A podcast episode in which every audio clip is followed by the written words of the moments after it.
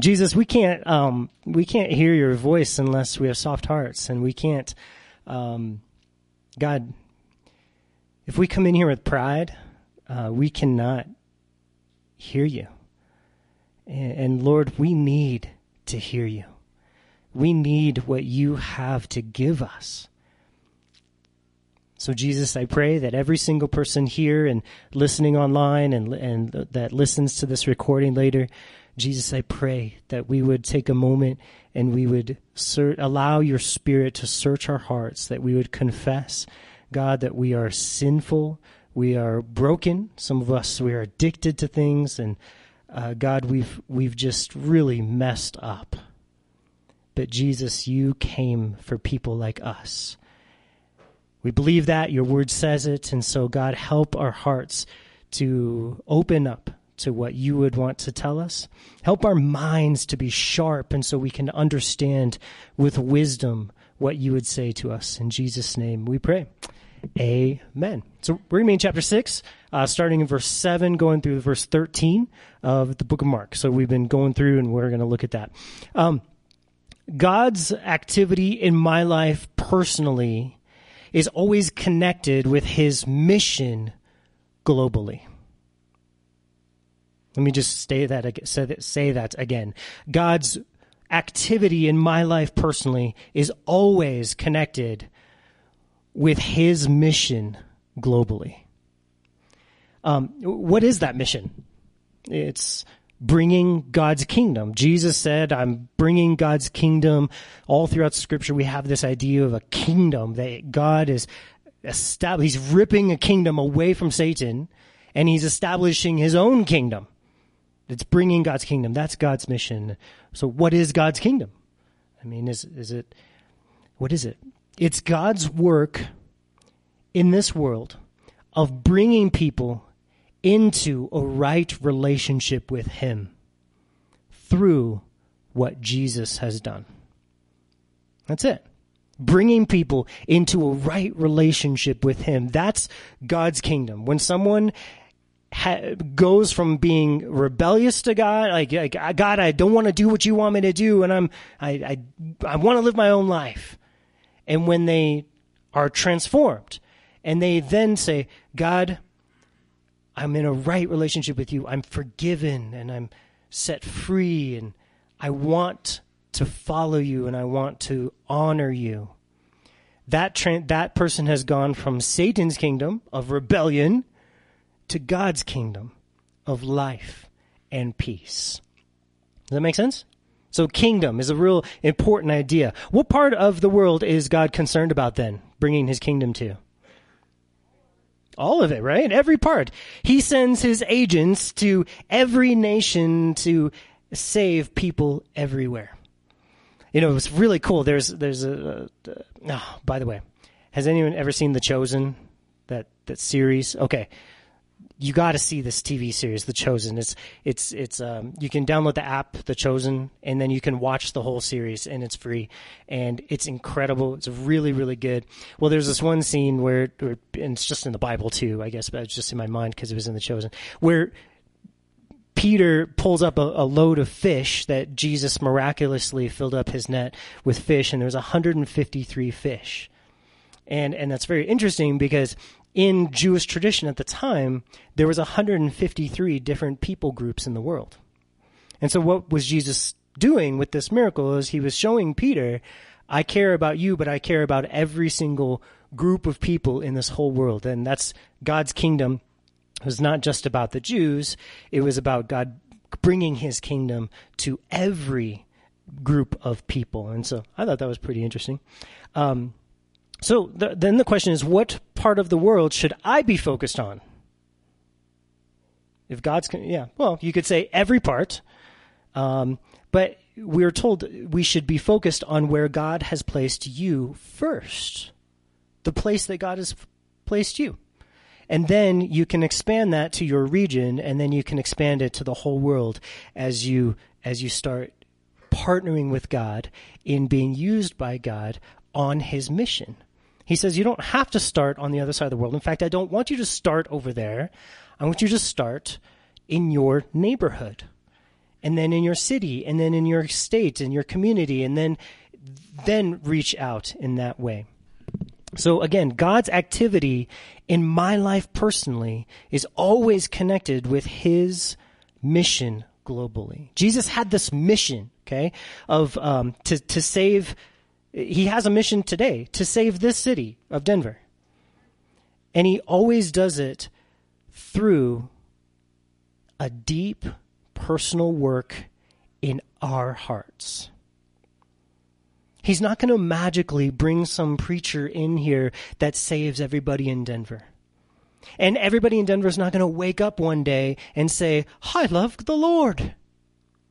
No, God has purposed in his heart that he wants to use you. And he's going to commit to deeply working in your heart his love and his gospel. So that everywhere he sends you, you're going to reproduce that love and that truth and that freedom to everywhere, everyone that you meet. Major Ian Thomas is one of my favorite pastors and authors, and he said, The life that he lived then, the life that Jesus lived then, he lives now in you. So that means everything that you see in the Bible of Jesus' life and, and the miracles and all that, Jesus is, Jesus is growing that and building it in you.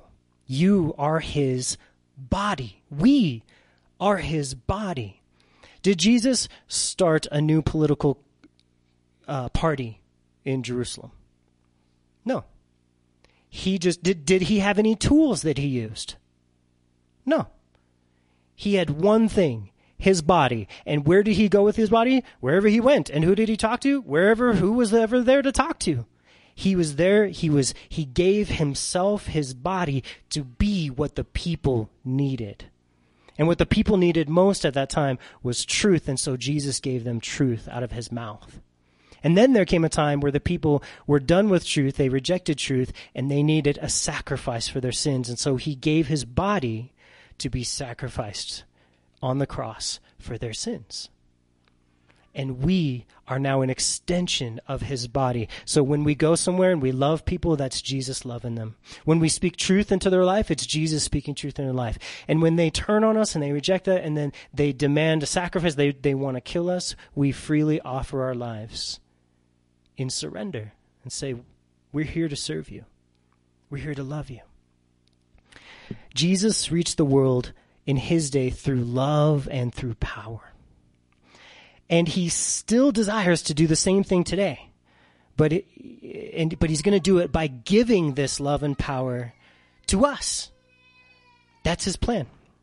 So, with all that being said, let's start, let's look at our text and see what happens in Mark chapter 6, verse 7. It says, He called the twelve to himself and he began to send them out two by two and gave them power over unclean spirits. Very, very interesting, okay? So the topic now is serving God. He, he is sending them out to serve him or to, you could say, partner with God on his mission. Jesus still wants to reach that area, this area. Jesus has been walking around the area of Galilee and he still wants to reach this area. And so he says, guys, I got a lot of work to do. I want you, I want to partner with you. I'm inviting you to partner with me on this mission. So what was his mission again? Spreading his good news of his salvation, what, what Jesus was going to do for them. Okay. And what was his salvation? It was Jesus. It was him. Jesus had come and was going to give his life to be everything that they needed. If they needed healing, Jesus was going to come heal them. If they needed truth, Jesus was going to come give them truth. And if they needed sacrifice, Jesus was going to come sacrifice his own life for them. This is pretty great news. So this is a pretty simple message. Hey guys, the Messiah has come. That's, that's the whole message, okay, that they were supposed to give. But Jesus, um, we see some really important things here about serving God and about partnering with Him in this mission. Number one, it, what do we see here? It says, it, He called the twelve to Himself. Now, if you're just reading this quickly, you're going to just blow right over that and you'll be like, okay, so he wants to have a conversation with them.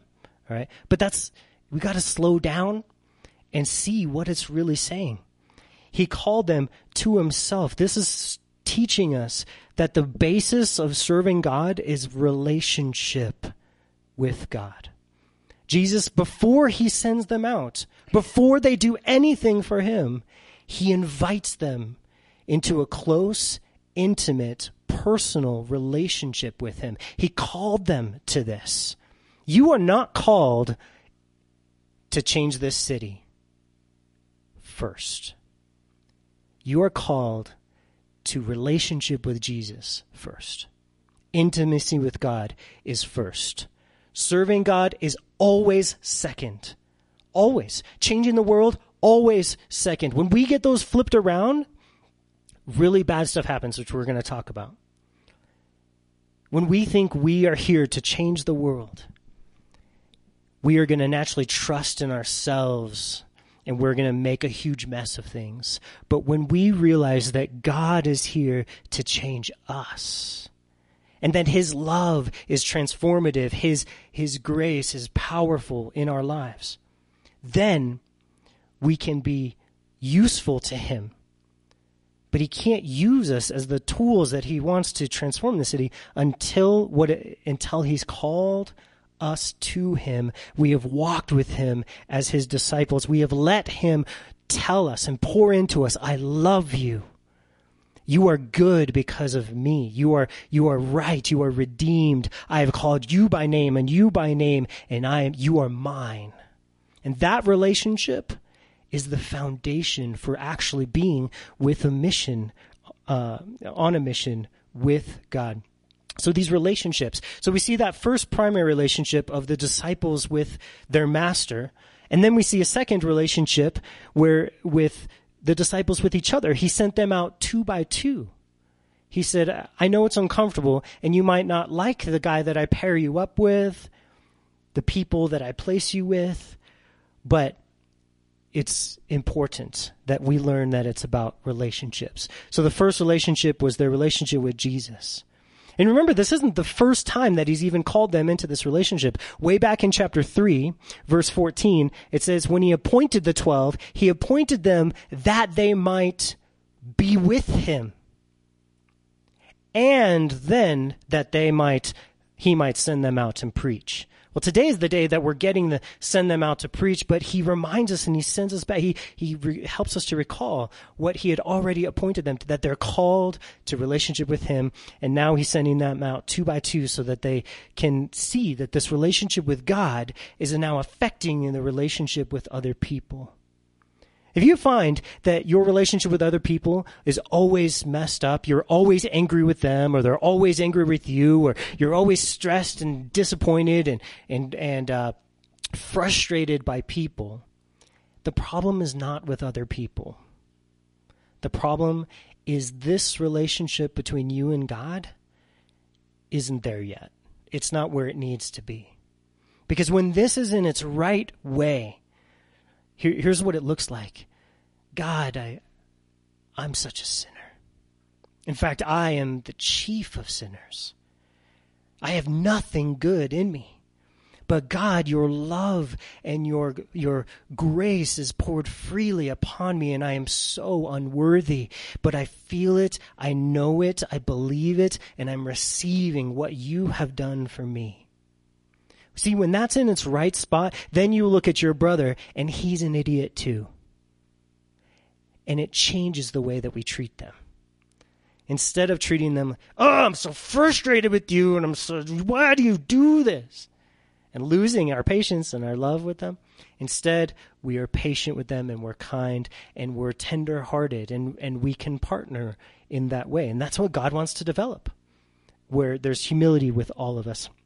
So next we see that in order to serve God, these, these disciples needed something. They needed grace. They needed power.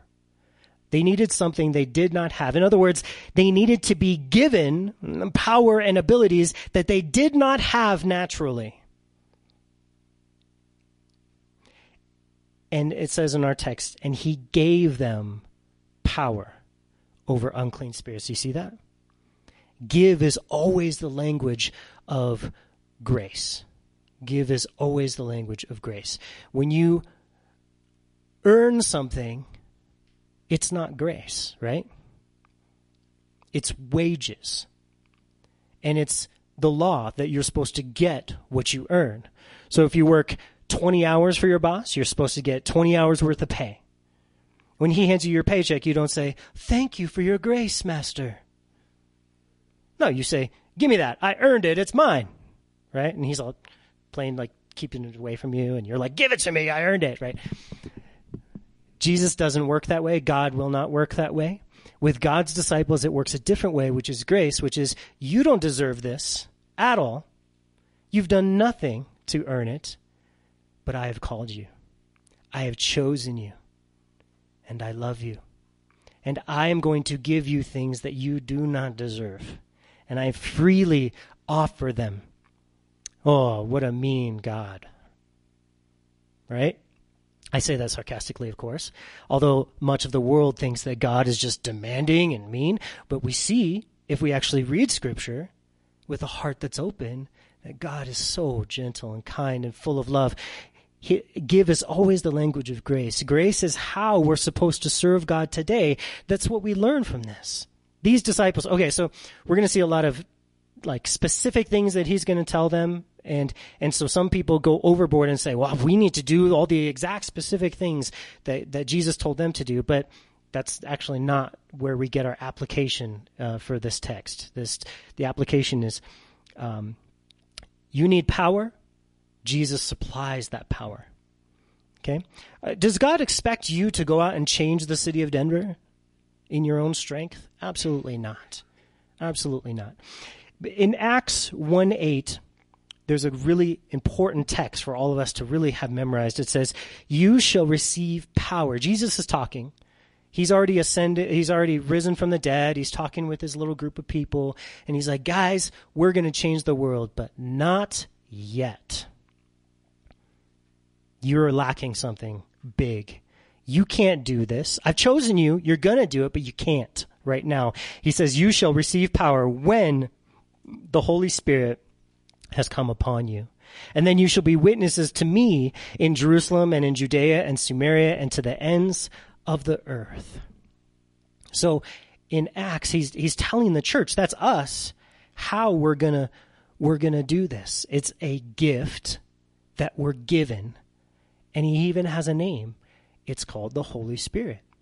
So when I say you're going to get something that you didn't have before, it's not a magic power. It's it's not a, a super skill. It's a person with a personality who is equal with Jesus. It is the Holy Spirit. It is God Himself. He's saying what you lack, the power you lack, cannot just be supplied to you uh, as some magic power. It's it's me. I am the only one that is sufficient to do what I've called you to do. So when God calls us to partner with Him, He's not asking for workers. He's asking for people who will become one with Him and have the same heart and the same vision and the same mission and the same love that He has and power to love people. When Jesus did miracles, did He do miracles uh, to show off? No his miracles were always uh, like done in secret. Like he wasn't trying to get popular. He knew the person he was ministering to and he loved them. And he would meet with them as much as possible in private and in secret because he wanted them to know, I'm the one who loves you. It's not your pastor. It's not your parents. It's not your friend. It's I'm the one that you need. Very important. Now, the words back in our text, he says he gave them power. Do you remember that? The words gave them power is in, in Greek, it's called the imperfect tense, which means uh, that he kept on giving them power as needed. Which means that as they toured around Galilee, They were, they were constantly needing more, and he constantly supplied them with more. Jesus did. And this is wonderful. This is the way he works today. God's commands to us are always his promise to enable us by his Holy Spirit. Whenever he commands you to do something, great. He also supplies what is needed. And he's given us the path to get that. And that path is always fellowship with him, connection with him, intimacy with him. Does that make sense, guys? Yeah. This is awesome? Yeah. Um, because anyone can spend time with Jesus. You need no special skills. You don't even need to be good. You don't need anything. In fact, when Peter, you know, when, when Jesus called Peter, Peter said, Depart from me. I am unworthy. You got no idea the things that I've done. And Jesus says, No, I've called you. I do want you, and I do love you. And this is so powerful when we realize we bring nothing and He gives us everything. God is not looking for people who will give up all that they have and give all their strength for Him. He's not looking for those people. He's looking for people who are empty enough that He can pour all He has into them. And I don't know about you, but that makes me very, very happy. Because every time I've tried to commit to do more, you know what's happened? I have failed. Anyone else done their best? And it's just every time it's like, why am I so stupid? Why am I so evil? Why? Because God's not looking for that. He's looking for us to empty ourselves of pride and come to Him with humility and say, God, I need you. I very much need you. If God's willing to give you all He has, what else do you need? Let's read our text. He commanded them to take nothing for the journey. Do you see that? Nothing. Except a staff. No bag, no bread, no copper in their money belts, but to wear sandal but to wear sandals and not to put on two tunics. Now, the specific things are not super important for us. We don't live with sandals and tunics and stuff like that. The the point of this is we must go by faith. We can't trust in things. In other words, we need dependence on the Lord, not dependence on wealth or any human ability. And if we were to put that in one word, that is faith. Jesus demands that his disciples walk by faith. Okay? Um, we need dependence on the Lord, not wealth. In order for God to accomplish what he wants to accomplish in our city, in Denver, through this church, we don't need money. I'm so happy for that. Right? Because we're all but poor. You know, we all just, it's, we're not blessed with all the money in the world. And God's not asking for our money. We need faith. We need to trust in Him. You see, this minimum of provision that Jesus sends his disciples with was meant to call the disciples out to a maximum of faith. Okay, Jesus, if I don't take anything, then what am I going to do for food? What am I going to do for shelter? What am I going to do? You know, he says, well, you can take a staff. What were staffs used for? When you were tired, you leaned on them, so it was a sign of weakness. So he's like, you can take a sign of weakness you can take a an example of, of that you're not strong and you can't do this on your own. That's cool. And you can cover up your nakedness. That's cool. But man, you don't need other resources. So, because they didn't have any other resources, they had to fully cast themselves upon the Lord. They had to fully trust Him. Do we like doing that? Anybody enjoy that? Man, no, we don't. When God's like, haha, no job for you. We're like, ah, we freak out. We worry so much. And God's like, your job wasn't what you needed. It's not what you need still. What you need is faith to trust me. Jesus says, I will provide for you every step of the way. I will give what you need to survive. But we didn't get become Christians to get rich. Did we? We became Christians because we were broken, sinful, we had nowhere else to turn. And Jesus is the only person that offers us forgiveness, peace, joy, and everything else along with it. That's why. And so we're committed to Him, not to being comfortable, right? How many times do we make decisions with our money to be comfortable instead of being on mission with Him? Man, my I could do this with this money or I could do this with this money. What am I going to do? Well, if I'm this would make my life more comfortable, this would further advance God's kingdom. What am I going to choose? These are the things that a Christian wrestles with. Okay? Now, now we're going to hammer it. I'm sorry, but we got to read this text, this this scripture, 1 Timothy 6 6. Nobody's going to like me after reading this, but hey, take it take it up with Jesus. He he's the one who tells us this. He says, "Now godliness with contentment is great gain. For we brought nothing into this world, and it is certain we can carry nothing out. And having food and clothing, with these we shall be content.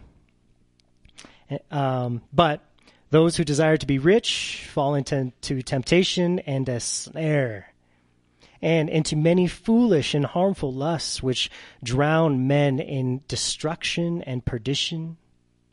For the love of money is a root of all kinds of evil, for which some have strayed from the faith in their greediness and pierced themselves through with many sorrows. Don't trust in anything except Jesus.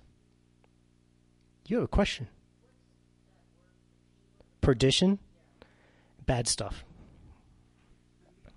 So, I don't know. Any English major want to take that one? Judgment? Okay, there you go. Bad judgment. There you go. Thank you, Greg. um, people have trusted in chariots and horses throughout the ages. You know, if, if if if a country had chariots and horses, they were seen as strong, and if you wanted to be protected, you would go and submit to that country, and, and you were you thought you were protected, and God's like, no, I'll take I'll take out that country like that. Okay, and and some people trust in men, other men. Oh, I, I can put my trust in this person, and other people trust in machines. As long as I got my phone, I'm good right? We put our trust in our phones a lot. It's become an idol in many of our lives. Uh, so we do this today. We trust in bombs and technology. And it's all a snare. It says here, it brings sorrows. Jesus says, you can only trust in your God, in, in me. You can only that's the only option if you're to if you're to be used and sent out to make a difference in this world and to be part of my kingdom. There is one way to go and it must be trust in me. That's the only way. Now you can try to make a difference in the world by doing other stuff, by not trusting in Jesus, but you will fail. And even if you save a thousand people from dying of hunger by your you know, money making efforts or your generosity, if it's not done with Jesus, you don't even get rewarded for it. That's that's a bummer. So what are you what are you trusting in besides Jesus? Is it your job? Is it your strength? Is it your money, your stuff? Or is it something more like your ability to make people do what you want them to do through manipulation, your ability to make people what you want them to do through anger. These are the idols that we have taken and we have put our trust in. And Jesus says, I would, I'm inviting you, I'm begging you to join me on my mission, but we do this one way, and that is by faith. You have to trust me. When I say go, you go. When I say jump, you say how high on the way up. Right? And that, that's what Jesus demands that we trust him. We don't like people demanding things of us, but Jesus is our Lord. We call him Lord and Savior, but we really only mean Savior. We don't want him to be our Lord. We don't want him to be our boss. That's why when my kids were growing up, we when we were describing our relationship with Jesus, we said he's our savior and our boss. And they and they really connected with that. And they there's some of them right now that are like, I'm not ready for Jesus to be my boss yet. They haven't grown all that faith yet. But God will get them there. But at least we're not telling them, oh, he's just your savior and you don't have. You, we want them to be mission minded people. We want them to get on the mission. Just like all of us should get on the mission, right? Only happens through faith. So he said, going back to our text, he said to them, In whatever place you enter a house, stay there until you depart from that place, and where, who, bless you, uh, whoever you will not receive, or they will, and whoever will not receive you nor hear you, when you depart from there, shake off the dust under your feet as a testimony against them. Assuredly, I say to you, it will be more tolerable for Sodom and Gomorrah in that in the day of judgment than for that city. So, very simply, people will not all accept this message. What message? That Jesus loves them and has invited them into a right relationship with God, and He's done everything they need. People will not all like that. Um, but we should not freak out, it says. Just give the message God's kingdom has come, you get on board, or you get left behind. That's the truth. And we got to keep this in mind when we deal with um, all of their crazy. Okay, as we're as we're giving this message, um, if they don't receive, if someone doesn't receive, they will die and burn in hell. I mean, that's that's a scary thing, and we don't need to rub that in. Just give the message and bring love and and uh, do anything you can do to help people understand that you're not against them, you're for them. You're like a an ambassador that says there is no more war. You peace has come, freedom has come through what Jesus has done accept it, believe it. It's free, it's real. Um, so don't add to their pain and sorrow, just give them truth with love. Jesus is telling them how his kingdom is brought. And um, so we bring, we bring the simple message that people can be saved by trusting in the Savior that God has given. The next text uh, says, "So they went out and preached that people should repent, and they cast out many demons and anointed with oil many who were sick, and healed them." So here we see three things that ministry uh, was. So three three ways that Jesus um, empowered them, and and uh, number one, they gave truth he said they preach that people should repent. So that's part of ministry. You want to be involved with God's kingdom, which is a ministry, then you're going to have to be giving truth to people. Hey, God loves you. That's true. Hey, we need to repent of our sin. That's also true. But I thought God loved me. He does. But we must repent and turn to Him and accept His free gift or else his love for us will be wasted and we will be separated from him eternally. These are the truths that people must hear and know that Jesus loves them and has provided salvation for them. The second thing we see, not only give truth, but they exercised spiritual power. You see what I did there? Exercised. Uh, anyway. that was a good one. All right. Th- this means that they were enabled uh, to break strongholds and chains that, that people had spiritually been bound by. You know, we see this today with with um, um, you know addictions to alcohol and drugs. Those are those are these. A lot of times they're spiritually rooted, and and we are bringing a freedom when we give them Christ anyone that's struggling with this, we give them not a system, not a formula, not accountability. We give them Christ. And we say, connect with Jesus, know his love for you, and he breaks the chains of the alcohol, of the drugs, of the spiritual root of the problem. Now, I'm not saying that the physical helps of, of you know a group or something like that are bad, but it's not what we bring and it's not what we trust in. We trust in Christ alone. And Jesus, when he's trusted in, always delivers. There's no like some uh, like 20% of the people who go to our group, you know, go back into doing their stuff. Okay. 100% of people who cast their trust fully on Jesus are healed and delivered. Which one are you going to go with? Because I know which one I trust in. And so when I'm talking to people about what's the most important, what's the path they should follow, I'm not going to care about anything except connect with Jesus. Jesus will set you free. It's the relationship with Jesus, his love and power being set upon you, given to you free, that sets people free. And that's it. And and you know, people mock me and all Christians for this viewpoint. Oh, you think just, just God, just trust in God and you just fixes all your problems. Yes. Yes, absolutely. I do because the Bible tells me to. And Jesus says this is the only way that I can be a part of his kingdom bringing in this world. This is the only way. So I want to be a part of it. Well, a lot of people don't like that. A lot of people reject you. We just read, he says, just, it'll, it'll happen. Um, okay, so they, they gave them truth. They exercised spiritual power to people who were bound by things. And then it says that they met the physical needs of the sick and broken people. They brought healing, it said, and they um, they anointed people.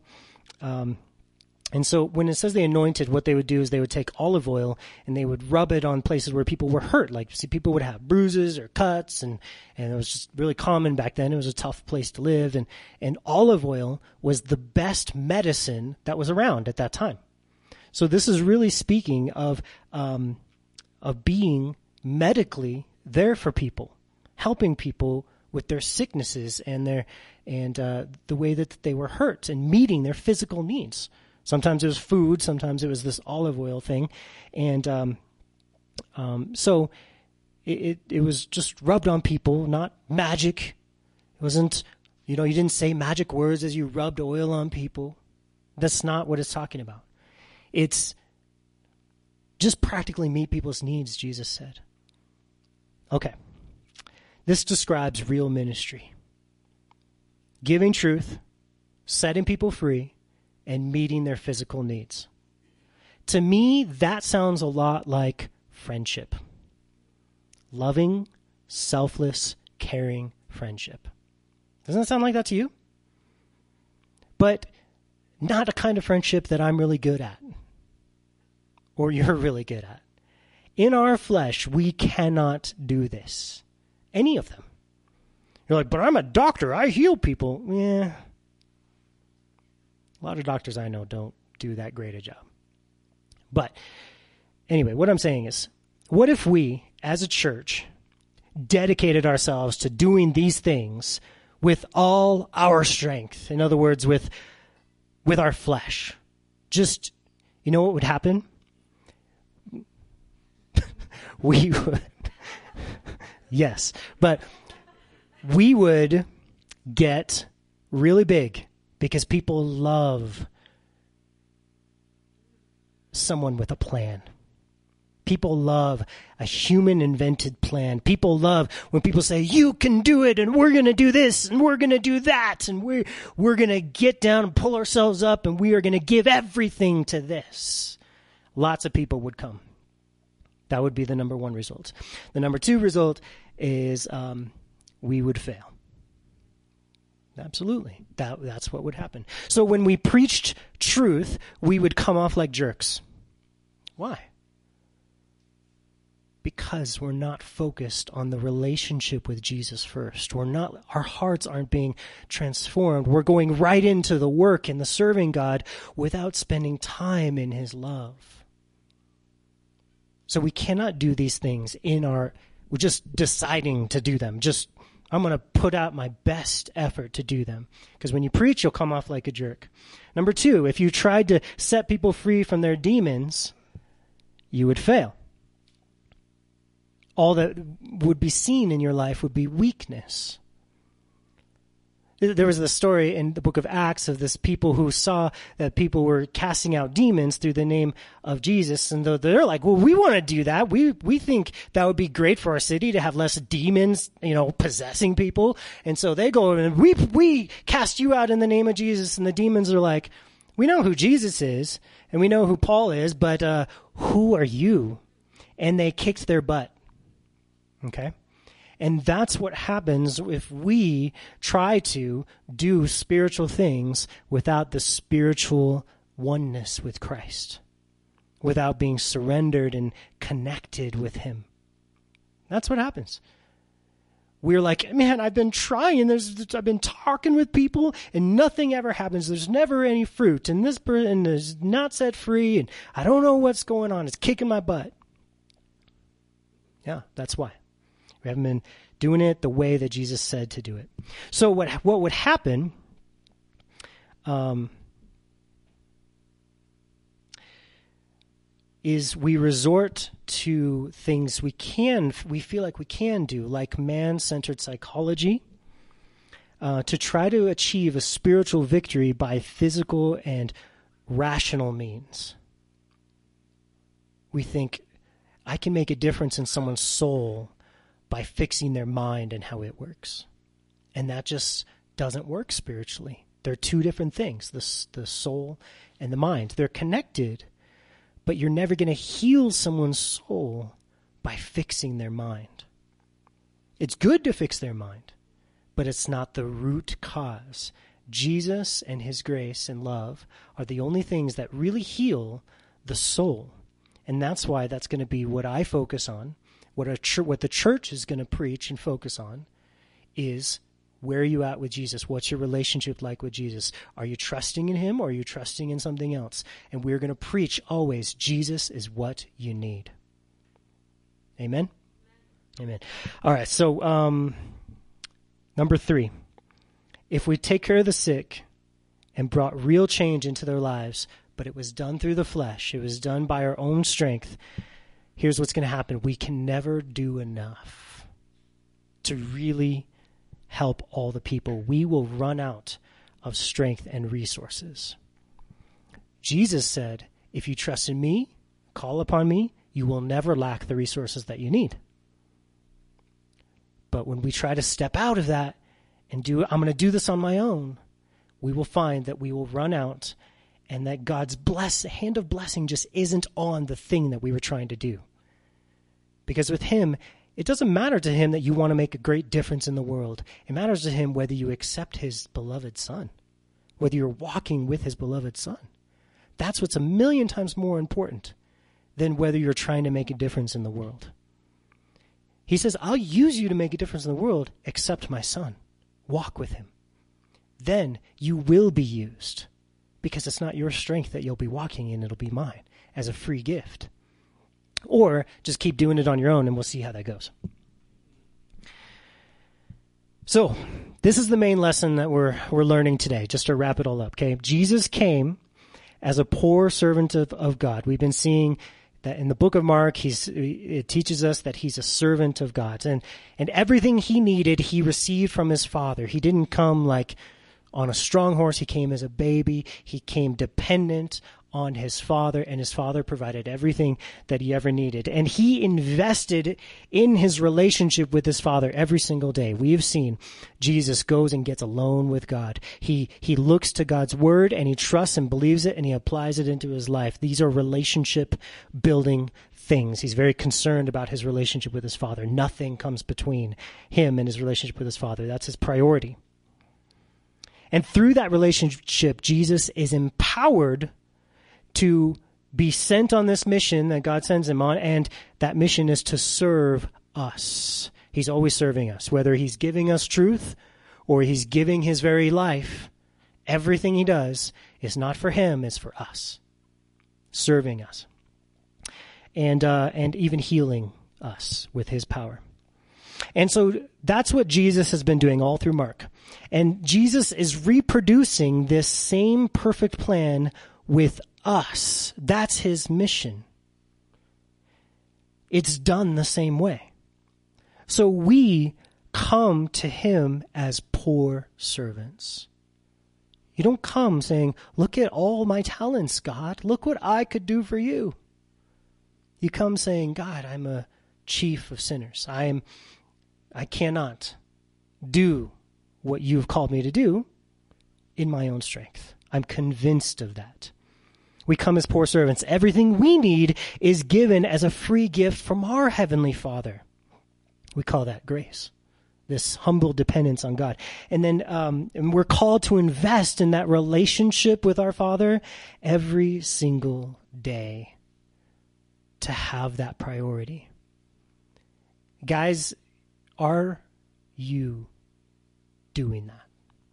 Are you investing in your relationship with Jesus?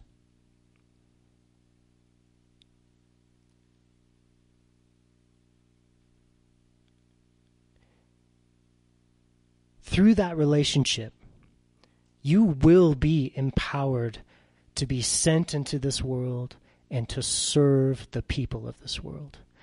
But I think a lot of us don't invest in our relationship with God because we don't want to be sent, because we really don't like the people of this world. So we know that if we spend time with Jesus, then crazy things start happening. We start getting like things stripped away left and right we start going through more trials and getting refined in this fire of of it's like I don't like this. This is not comfortable. And then so we put our Bibles down, we put them away, and we spend a few days just on our own, and the things calm down. And God is saying, there's one way. Relationship with me will produce life but you're gonna it's one way. It's by faith. And so i'm gonna strip away. Nope. No sandals. Nope. No second this. None of that. And it's like wow. When are we gonna trust him? When are we gonna keep pushing into a relationship with him? Even though it it is bringing death to our flesh because our flesh hates it. Our flesh screams and yells, and I don't, this is not comfortable. I don't like when God is calling me to follow Him, and I can't do my dreams, I can't do my plans, because it's all about Him and His plans. That's what our flesh screams, right? Or is it just me?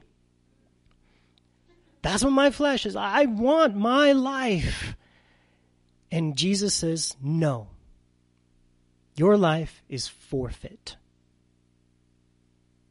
when you sinned, which was long time ago, and lived a life of sin, I bought you back. I paid the price for you, and you are mine. And what I give you is free forgiveness and love, but also I ask you, partner with me on my mission. Serve me. Serve me. That's his perfect plan. We are empowered. We are enabled to preach truth, to spiritually deliver people, and to physically care for them. All three of those, Jesus is the source of. Did you know there were no hospitals before the church was formed 2,000 years ago? There was also no orphanages. Hospital, when people were sick, or if your kid was sick, you threw them on the street and let them die. That's how life worked for the entire 4,000 years of human history before Christ. People did not care for sick people. But when Christians were transformed by the love of Christ, they started seeing these babies tossed out on the street and they started say, I'll care for that person. But you're not going to get anything from that. How is your life going to be better by pouring out for this weak, helpless, miserable, rotten baby? And the Christians were like, I don't know. I just love, love, I love it. I love them. So they took these babies. And over 300 years of this practice of doing this, and then this baby would be raised in a Christian home, hearing about the love of Christ and having a value, in a sense, poured into them of, of God's love. After 400 years, Rome just turned into a Christian nation because everyone was Christians. Because the love of Christ had multiplied to all these weak, helpless, broken people. And then these people started hospitals and they started orphanages and they started all these wonderful institutions, schools, things that we take for granted or think that just people came up with. None of these things existed before the church started them. Then the church became corrupt and stupid with power. So there needed to be a reformation of that and all kinds of stories. But anyway, guys, we're on a mission. We're in the Lord's army if you choose to follow him. And that mission is to number one, preach truth to the world of how much God loves them, has done for them, how easy it is to be forgiven. Number two, to deliver them from spiritual powers that enslave them.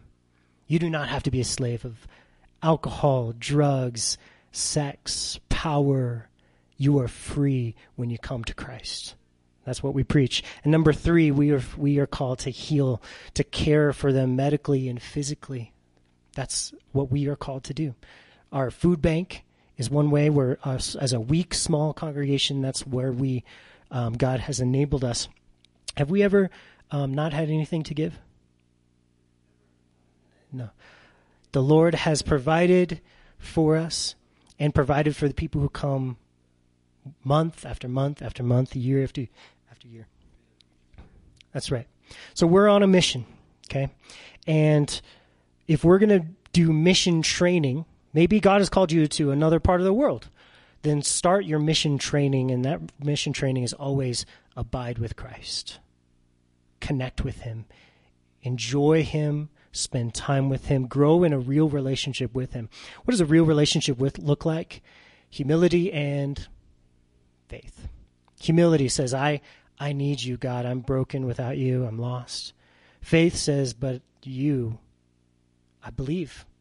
You love me and you've done what you said you did in the Bible. That's faith. I trust in it.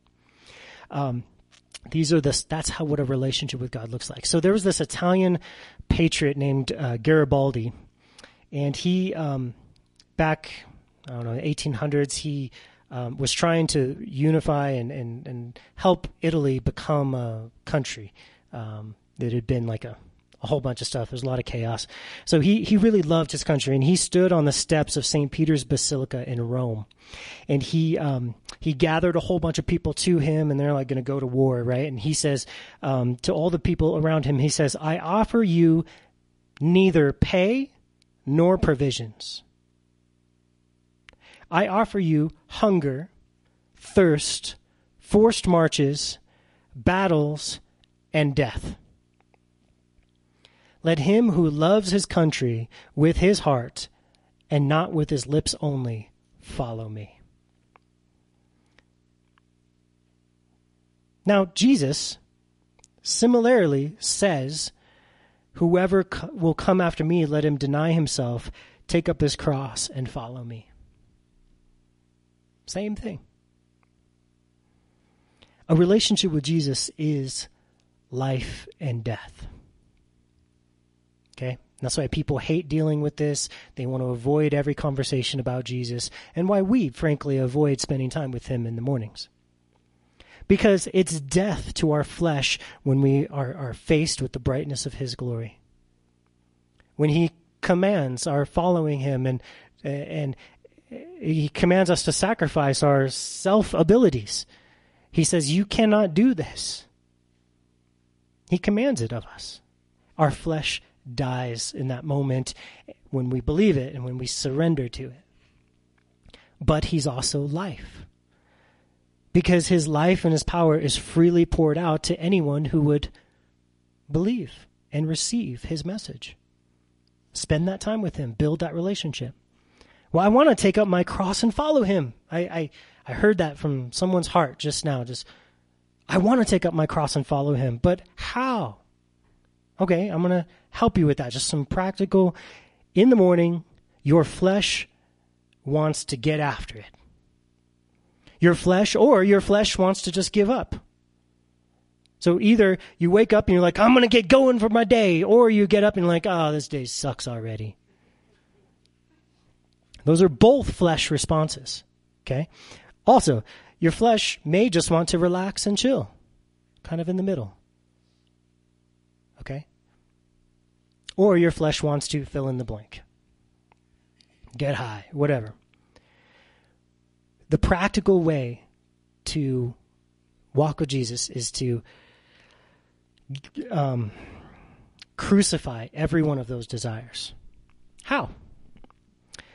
By denying them, Jesus said by purposely choosing Jesus instead of those things. I want to get after it. I don't got time for devotions to spend time with Jesus. You need to deny that. That is a fleshly desire, and your flesh thinks it doesn't need Jesus today, and it's wrong. Crucify it. How? Deny it. Oh, I'm just so sad and lonely today. I'm just going to sit around. No. Crucify that. Get up, dive into the Word of God, dive into His life, and ask Him what He would have you do today and step out and do it. You see how that crucifies the fleshly desire? We turn our back on it and we deny it. We say, no.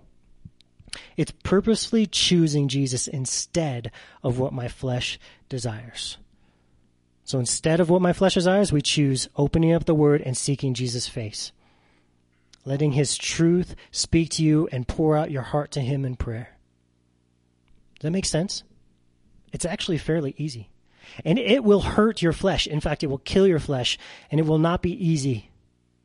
Because you will find the moment you open your Bible, every single text message comes through at that moment. So you need to take your phone and you put it on silent and t- put it away from you. but it will be life giving. It will. And if you feel dry, there is one solution. If you feel empty, there's one solution Jesus. And his life will be poured into you even if you don't deserve it. So you're like, but I sinned all night long. How is Jesus going to? Jesus still will meet with you and he still will pour out his spirit in you. How gracious and loving is that? We do not ever deserve it, but he promises to always meet us with love and kindness as long as we come in faith and humility. So that's our sermon for today. That's our message, okay?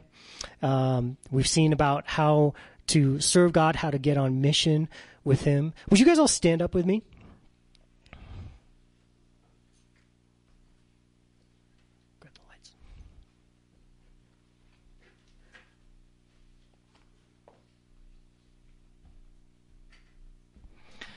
So I just want to make sure everyone knows that you have an opportunity right now to express your faith in Christ, to say, Jesus, I, I trust you. I believe what I've heard today. I believe that you have brought me here sovereignly, that I didn't even know I was going to come here or I, whatever. I, I've been planning on coming here, but I've been hurting. Jesus has had a plan to meet with you today and he's brought you here and you have an opportunity right now to say, Christ, forgive me and save me. I want a relationship with you. And just by that simple prayer of the heart, what happens is Jesus forgives every sin that you've ever done. Jesus in, adopts you as a child of God, and you are seen as a brother of Christ. And you get an equal share in the inheritance of God that Christ has earned himself. We are given for free. It is a wonderful invitation, and that invitation goes out to every single person that is listening to me online or, or that is in this room today. And then there are a lot of us in here that have been living our lives, but maybe not on mission every day. We haven't been living for His mission. We, have, we don't care about telling people the truth. We don't care about helping them with their needs, and we certainly don't care about them being delivered because we're barely delivered ourselves. Jesus says, Come to me, spend time with me, and I will send you out. And that is the serious invitation for you guys today. come to Him and invest and dig into that relationship with Him, pour out your heart, listen to what He has for you, and He will use you. So let's pray. Father, I pray first for those who need to know that they're forgiven and to start a new life with you. And I pray that right now their hearts would cry out in faith. And Jesus, I know that your promise to whoever would call out to you in faith and simple faith is that you will give them a free gift, the free gift of your Holy Spirit. Your very presence, your very life will be poured out and offered to them fully, and you will wash, wash away, wipe away every sin from their entire life. So if anyone wants to call out to Jesus just in your own heart, in truth, call out to him today. And Lord, we all, Lord, we repent. We repent from living lives in our flesh and for not trusting you every moment of the day. Lord, we need to learn to trust you. And I pray that through our relationship with you and through your holy word, God, that you would teach us the benefits of trusting you, the, the way of trusting you. You would teach us, Father, how trusting in you is is is like gold. If we could see things with spiritual eyes, we would see faith is the currency, the gold of heaven. God, teach us to surrender everything, to not worry about our riches, to not worry about anything except walking with you, enjoying your grace and free gifts in our life. I pray for everyone in here who's really been struggling or hurting, and I pray that you would come and, and touch their hearts. Tell them how much you love them. Help them feel how much you care about them, Jesus. Let them know that they are not alone, that you have called them by name. You know them, you know every single thing about their life, and you still are pursuing them. In Jesus' name we pray all these things. Amen.